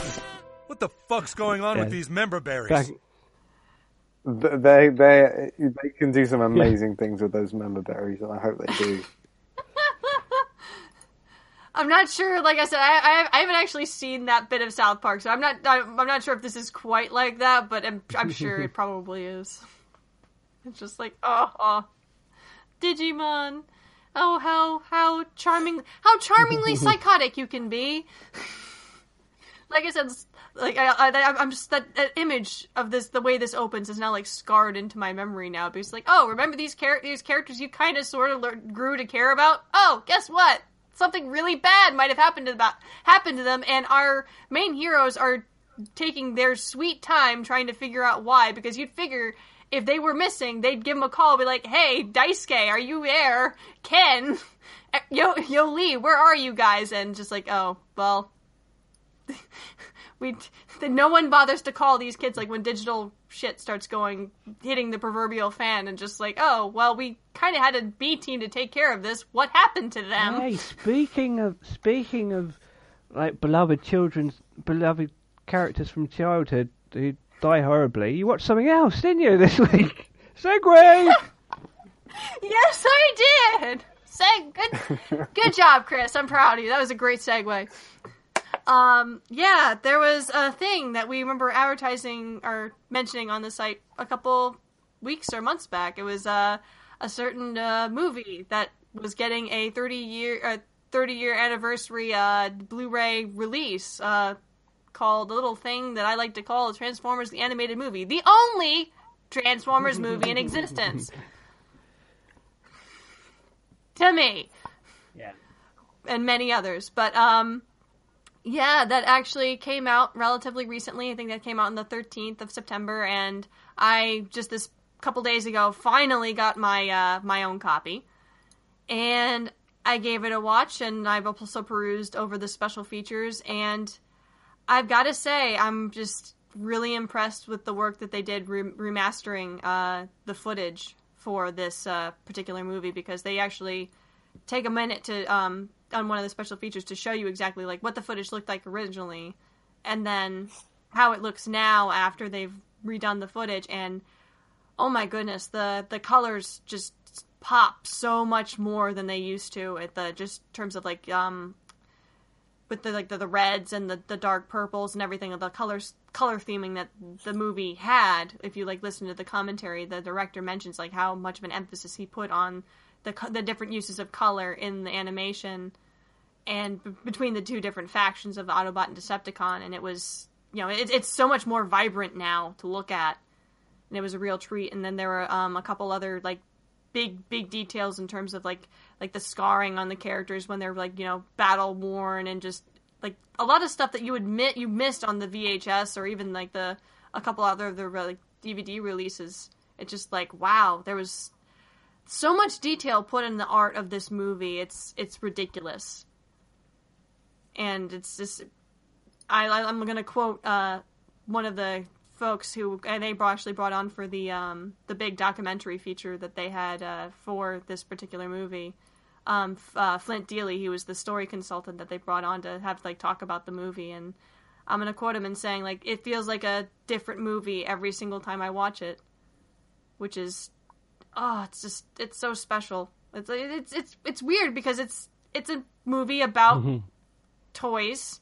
That's really what it, it's always been, and they say it right there in the dotted line when talking about the development process. It was very much the same way. Like you know, that was that was the bottom line. It's like this was to clean the slate of the old toy line and start the new one, which is part of the reason why they were so merciless with the characters. But um, also, at least in regards to uh, you know Optimus Prime himself, when they had to kill him off in this movie as well, it's like they, at least with you know his particular death, you know, they wanted to make sure that it meant something. They just didn't realize they just were not expecting the reaction that they did eventually get with a lot of the kids, you know, locking themselves in the bathroom and just for who knows how long because he was so traumatized by the fact that uh, Optimus Prime had been killed off. But uh, it was just it's it's it's amazing to see like with the developmental process of this movie, like um, like how much of like a chess chess match it was for this, at least for the story people trying to keep track. Okay, who, which character is here? Which you know character is doing something over here? Because when you're dealing with that, you know, so many characters in a toy line, and you look at the storyboards, like you know, you have like the different shots laid out, and by each you know individual, you see the listing of the name because that literally got to that point where it's just like okay, you have so many characters you have to keep track of. You have to know who's who's where at any one given time and it's just it's it's amazing to like I, I I don't envy the people who are in charge of the story like like uh Flint Dille and uh Ron Friedman who had to constantly like write out you know have to go through multiple drafts of the story just to you know you know even even when they're like recording the lines with the actors they actually had to have writers in the recording you know recording area to keep track of you know when a actor did a, partic- a certain line this way, they would have to alter the script in order to account for that. And oh, it just it oh, must have been just like such such a chore. but in the end, I'm I'm glad the product that they turned out because it's just it's it's a it's a wonderful film to watch and just just because it's such an 80s time capsule. It's it's very 80s. And I immensely 80s. music you can imagine. Yeah, Vince uh, Vince DiCola, the uh, composer, and Stan Bush were even brought on for this in, uh, interview for this uh, documentary, and they were talking about like Vince DiCola had like this entire room filled with like almost every single synthesizer known to man at that point for to to compose the score, and literally he had the best time of his life just putting together like using everything at his disposal to try and build the score for this movie. And, and then of course you had all like the various like big, uh, you know, he had Stan Bush and then the rock, other a bunch of like hair metal rock bands and you know, of the time, you know, having songs put into the film, and it's just like it's, it's that alone makes it a, like just a huge, just like you know, you just you feel like you're in the '80s when you're watching this movie, and it's it's, And ah, and um, it's, it's got great. old old uh, Orson Welles in his last role, and Leonard Nimoy and Eric Idle. Yeah, What a cast! Yeah. yeah, yeah. Eric was- Idle. Eric, yeah, Eric Idle was in this movie. He was uh No. for a very short time. Yeah, he was. Yeah, he was Wreck-Gar. He's a very like a character that was basically you know came and went kind of, but still it's like oh no, that's definitely Eric Idle when he speaks. Bonkers. I've never seen this movie. You really should. I mean, if only for like I said, Do you do you think like not having seen it as a kid, I would enjoy it? um, let me just put it this way: it's not you. You'll enjoy it, but not for the same reasons I did. Like I said, I've got Yeah. the I've got the attachment with the you know since I grew up watching these characters in a way, and uh, you know, so I, I do have the attachment. The attachment is there, but if you're if you enjoy like kind of cheesy '80s like sci-fi action flicks and you know and and, and good animation to boot, I think you'll like this just fine. I mean, you might not. Mm-hmm. As long as you have the basic ideas, like, oh, there are these two factions of warring robotic aliens, Autobots and Decepticons. This is supposed to be like the penultimate battle between the two. Then I think you're you're gonna like it just fine. Because I think I I don't think that I actually saw it when I was a kid. I think I only seen it since it was released on DVD, however many years ago, and you know other people like, oh, you, Transformers the movie, you got to watch it, whatever. Um, but I think you'll probably you'll get a kick out of just like it's quite audacious as it's it's you know as it has been implied it's quite it is kind of it is weird to watch a um like a kids movie based on a toy line that seems to be written by George R. R. Martin or the writers of um Animals of Farthing Wood so Oh, it's brutal. Oh, okay. It, it, it is it is it is extremely brutal, but because I'm and to an extent I can. Uh, I was just like when I was rewatching the movie, I was kind of sitting there thinking to myself like, no, this was really traumatic. You know how this was really traumatic for a lot of kids who had grown up with it. And they they mentioned as much in the um, in the documentary as well for the special features on this uh, on this new disc. But at the same time, it's just like that's war, guys. You know, normally like a lot of the, these characters they were originally planning to have like you know to kill off the toy line was like this big like kind of charge of the light brigade scene with a lot of you know memorable characters getting killed off one by one, and The Transformers going over the top. yeah. well, no, they were just trying to think of a memorable way to like you know to reset the Yeah. toy line because, like I said, that was always the bottom line when they were making this movie. But at the same time, like at the, let me just try and find. I'm just trying to make sure I word this in the right way. I think. In terms of making the movie, memorable and making it last as long as it has for 30 years, that was probably one of the best ways they could have done because a lot of, you know, it's war. It, when it, you get right down to it, it's these characters are being killed off because it's a war, and sometimes it isn't. You know, Optimus Prime gets his big, you know, send off from, you know, beating Megatron, and he he dies on his deathbed, surrounded by his close friends. You know, watching his life signs fail. You know, mm-hmm. like you know that that's the kind of death scene that you normally wouldn't really get in a And- kids film. At least not, especially not not, at the 80s time. I TV don't think. cartoons where every everyone was always Oh, all right. no, certainly like not. everyone's exploded and they go, oh, they're all right, it's okay, off camera. Like GI Joe type Yeah, thing. yeah, yeah, exactly. Yeah, yeah. that always used to That's that's the whole the genius of that um But, um, community ad- episode, GI Jeff, where he's like, "Hey, why don't we actually kill someone?" like, no, you can't do that, and that's what kills the whole story off. that someone actually dies. Yeah, Yeah, the same the same thing kind of happened with the the show too. Is that they would, you know, a lot of people, a lot of fans have always pointed out, it's like, oh, this is the shot, you know, this is how this character was killed in the movie. Suffered the exact same kind of hit in the show. he was just fine, but it's like now that now that it's the movie, nothing is sacred anymore, and now characters are actually getting killed off for real, and it's just like, wow. But it, it's still, like I said, it was I think one of the things that makes this movie like stand out for me, at least in terms of the fact that they were kind of like that unforgivingly brutal, is the fact that that was one of those early pieces of animation outside, you know, some of like the more harder, traumatizing moments to watch in a you know Disney film or like a um, uh, Don Bluth film, where it basically it's like you know we're not gonna you know hold the kid's hand here. This is this this is bad stuff going down and this is the results you know the consequences of these bad things happening. You know sometimes characters don't get a ceremonial send off or final hurrah. Sometimes they're just shot and they're dead and that's it because it's war and it's it's not pretty.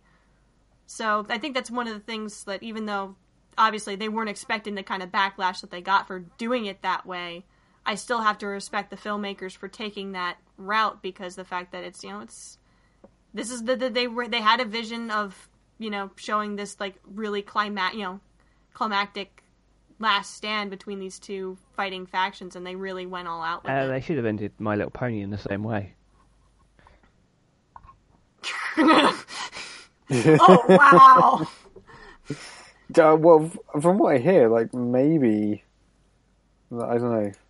It, it sounds like My Little Pony sometimes gets a little bit real. Oh no but but it's I mean, obviously not as real as Transformer. I mean, it it is funny though that then like, I mean, not funny but notable that, uh, yeah, like you're saying, it's pretty. The only reason this exists is to shift toys, but rather than being straight away, hey kids, check out the new line, they're like, oh, we're very sad to see this old this old line of toys go. Well, and you can definitely tell that there was a lot of, you know, like I said, there was a lot of effort put into the production and the drawing and the design, which, like, I'm really, hap- I'm glad I can appreciate um, more now that I've seen, like, they've were able to remaster the footage, so you can really see all those like detailed line work and everything that they had for the uh, uh, hand painted cells too. Um, Yeah, and especially like I, I one scene I would recommend to you, Dan. Even this, you know, even though I know this scene traumatized me so much as a kid because it's literally the opening scene of the movie.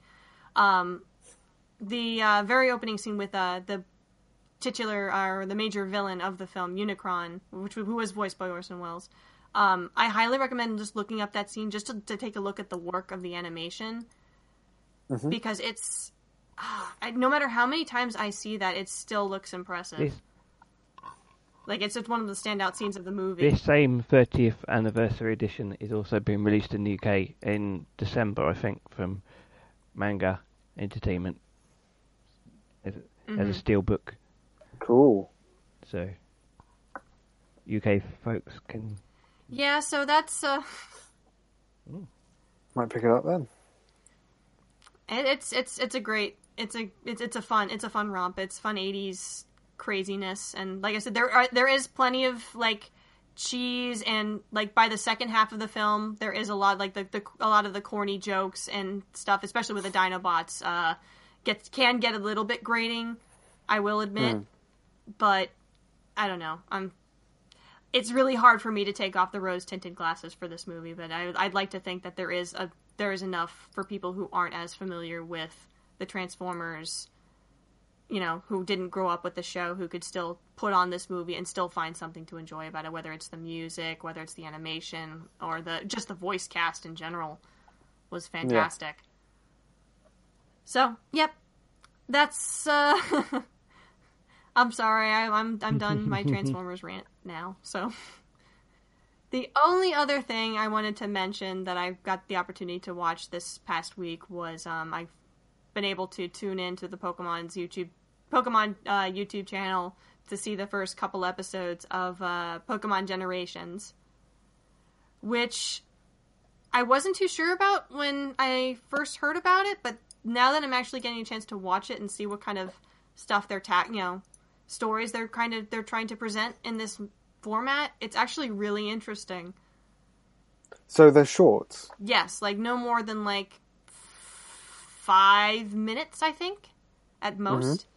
At least the episodes that they put out so far, and they're different like little snippets of um, you know different things regarding the, the Pokemon, uh, you know different Pokemon stories. Like you see, um, the very first one I think was a bunch of uh, different battles with uh, Pikachu, you know, fighting a bunch of different Pokemon and legendary Pokemon, and like it very like you know very much like a short film Cool. would progress. It was really neat.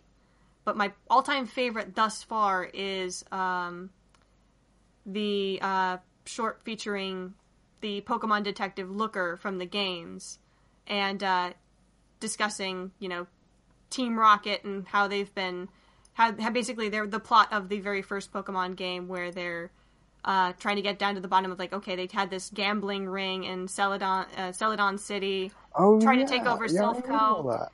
and um, then at the very the very end of the short, it's like, oh, we know where Giovanni is, and then they he's at the Viridian Gym, and so you basically see what is seems to be the Pokemon equivalent of a SWAT team, uh, come to the Viridian Gym and then break in and like look get ready to take down Giovanni.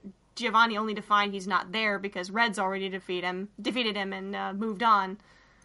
But still, just the whole idea of just being able to watch like this whole thing. Like you, you you see a bunch of these guys in SWAT team uniforms, and then all of a sudden you see a Machoke, you know, pop out from behind with an arc, and then another guy with an Arcanine. A guy throws out his Pokeball with a Magnum Magnemite, and it basically hacks the lock to get into the Oh, building. great. And just like I'm just kind of sitting watching this whole That thing. sounds fun. Like this is the most amazing thing, any- anything Pokemon related I have ever seen.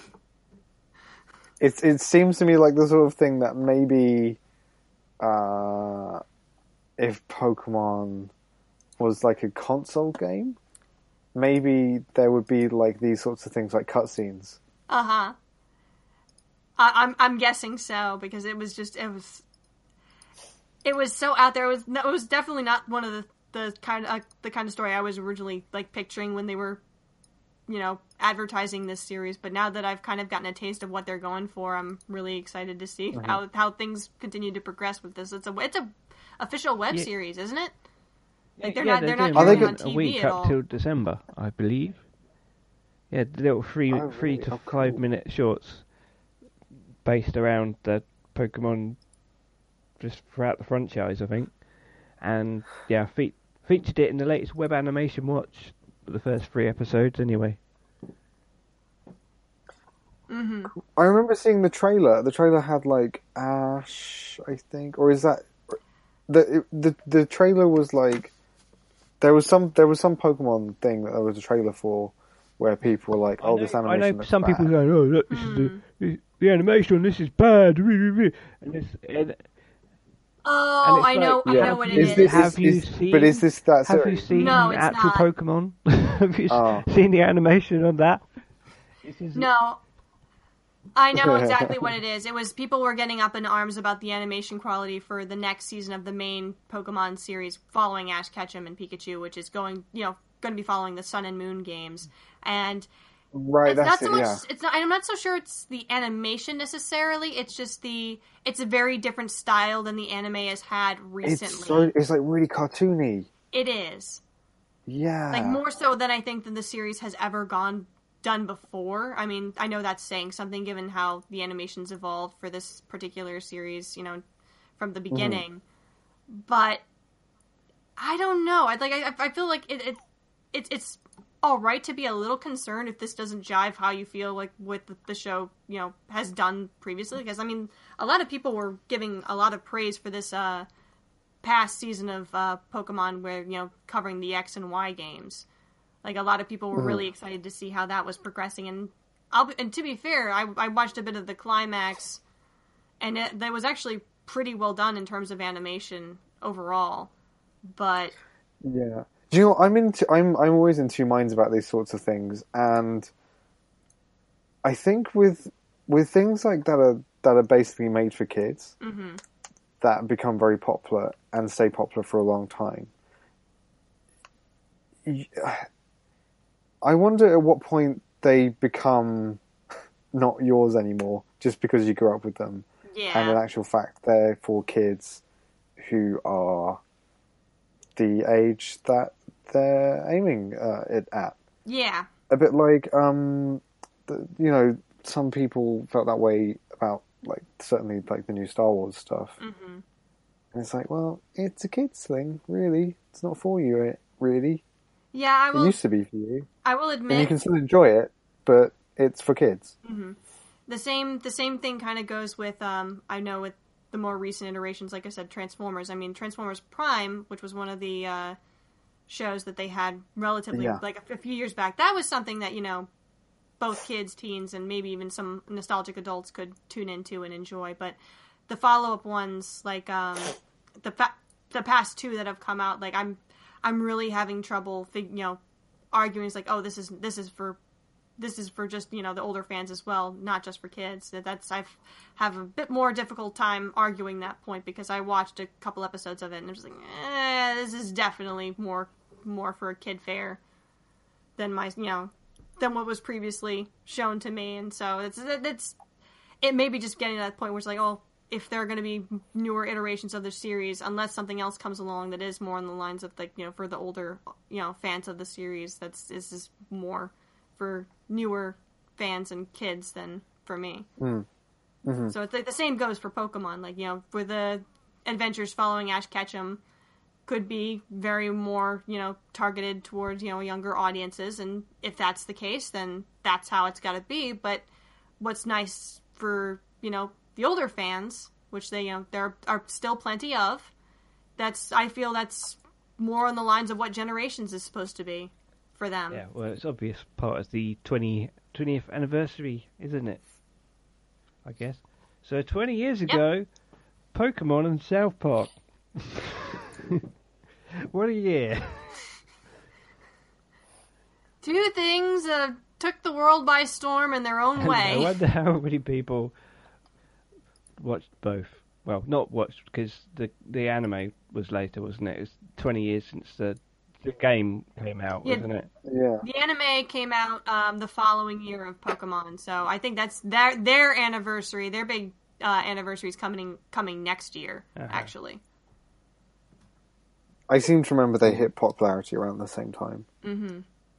It was like South Park was like ninety. They they I think they sort of like hit peak popularity like a year or two after they actually were first released. hmm Like both maybe ninety eight was their year. Okay, 98, 99. I don't know.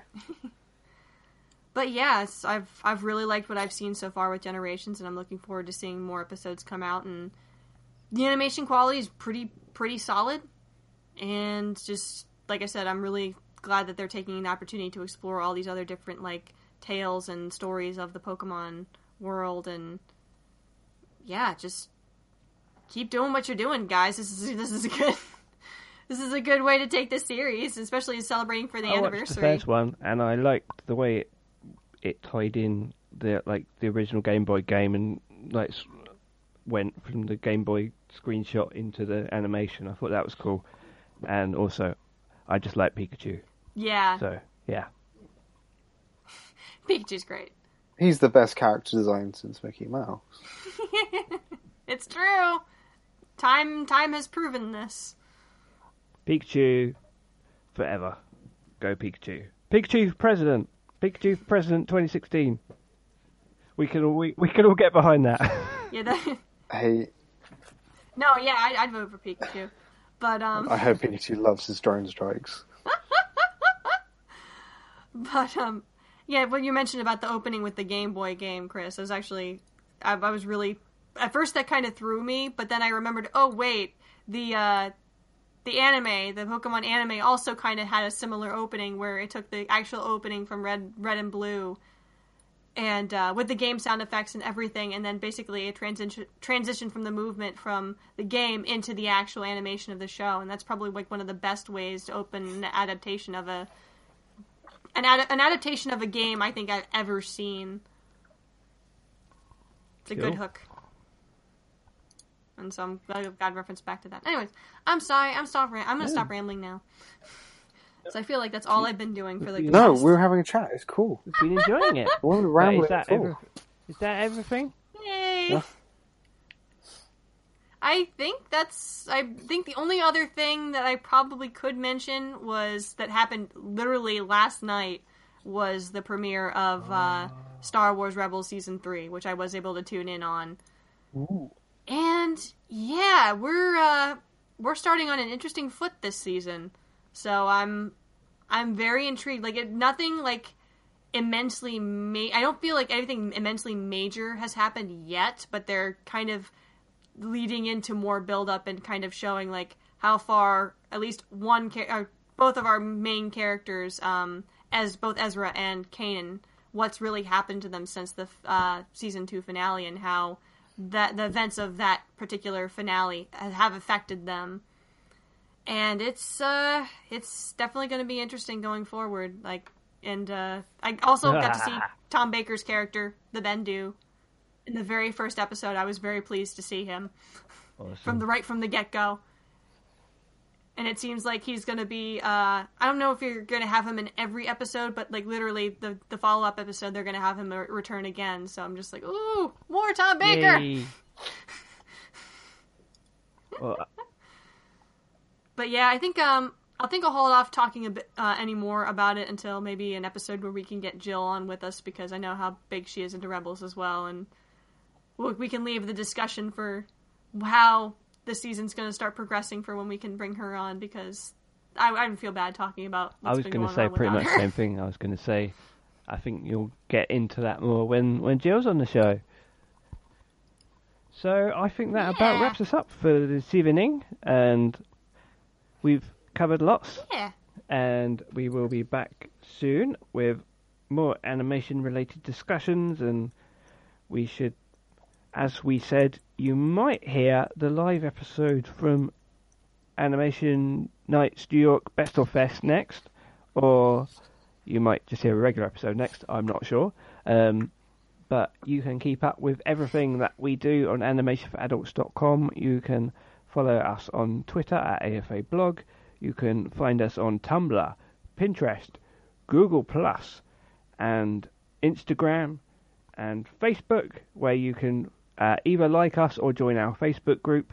And you can also, if you would like to help us produce more great content and bring you lots of other stuff, then you can become a patron on patreon.com slash animation for adults and you can find me at Mr. Crystal on Twitter and Facebook. And where can we find you, Dan? You can find me And on Rachael? Twitter at Hamu. You can find me on Twitter at okay. Ninja. So, thank you for joining us, and we will speak to you soon. Good night, everybody. Goodbye. Take care. Bye. You got the touch. You got the power.